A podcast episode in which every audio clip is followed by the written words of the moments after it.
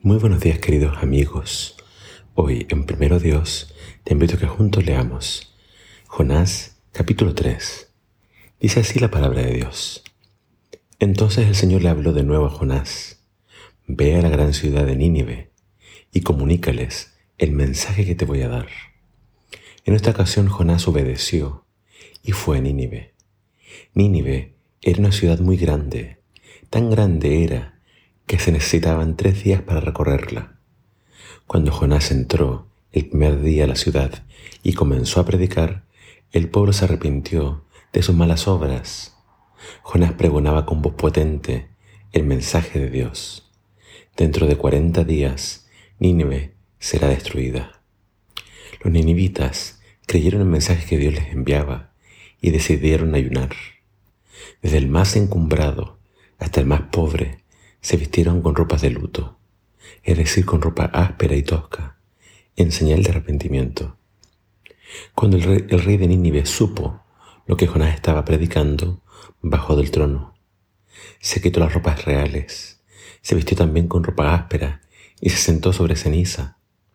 Luego el rey y sus nobles enviaron este mensaje a toda la ciudad, que nadie, incluidos los animales, coma nada ni beba agua todos deben vestirse con ropas ásperas, de luto, clamar de todo corazón a Dios y dejar su mal comportamiento, la violencia y el robo.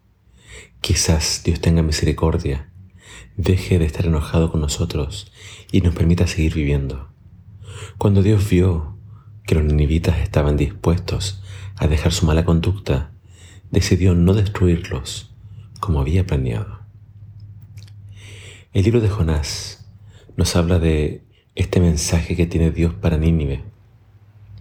Pero vemos que lamentablemente el profeta no quería ir a predicarles. El capítulo 1 nos habla de cómo Jonás huyó de la presencia de Dios y esperaba irse muy lejos y no cumplir su misión.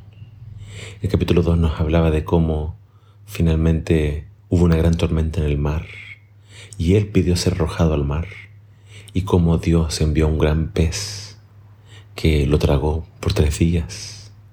Y acá vemos cómo finalmente el profeta, después de todo lo sucedido, decide obedecer la palabra de Dios. Eh, es increíble que al primer día ya la gente le creyó y toda la nación se convirtió, desde el rey hasta sus funcionarios, hasta los más humildes, todos se arrepintieron.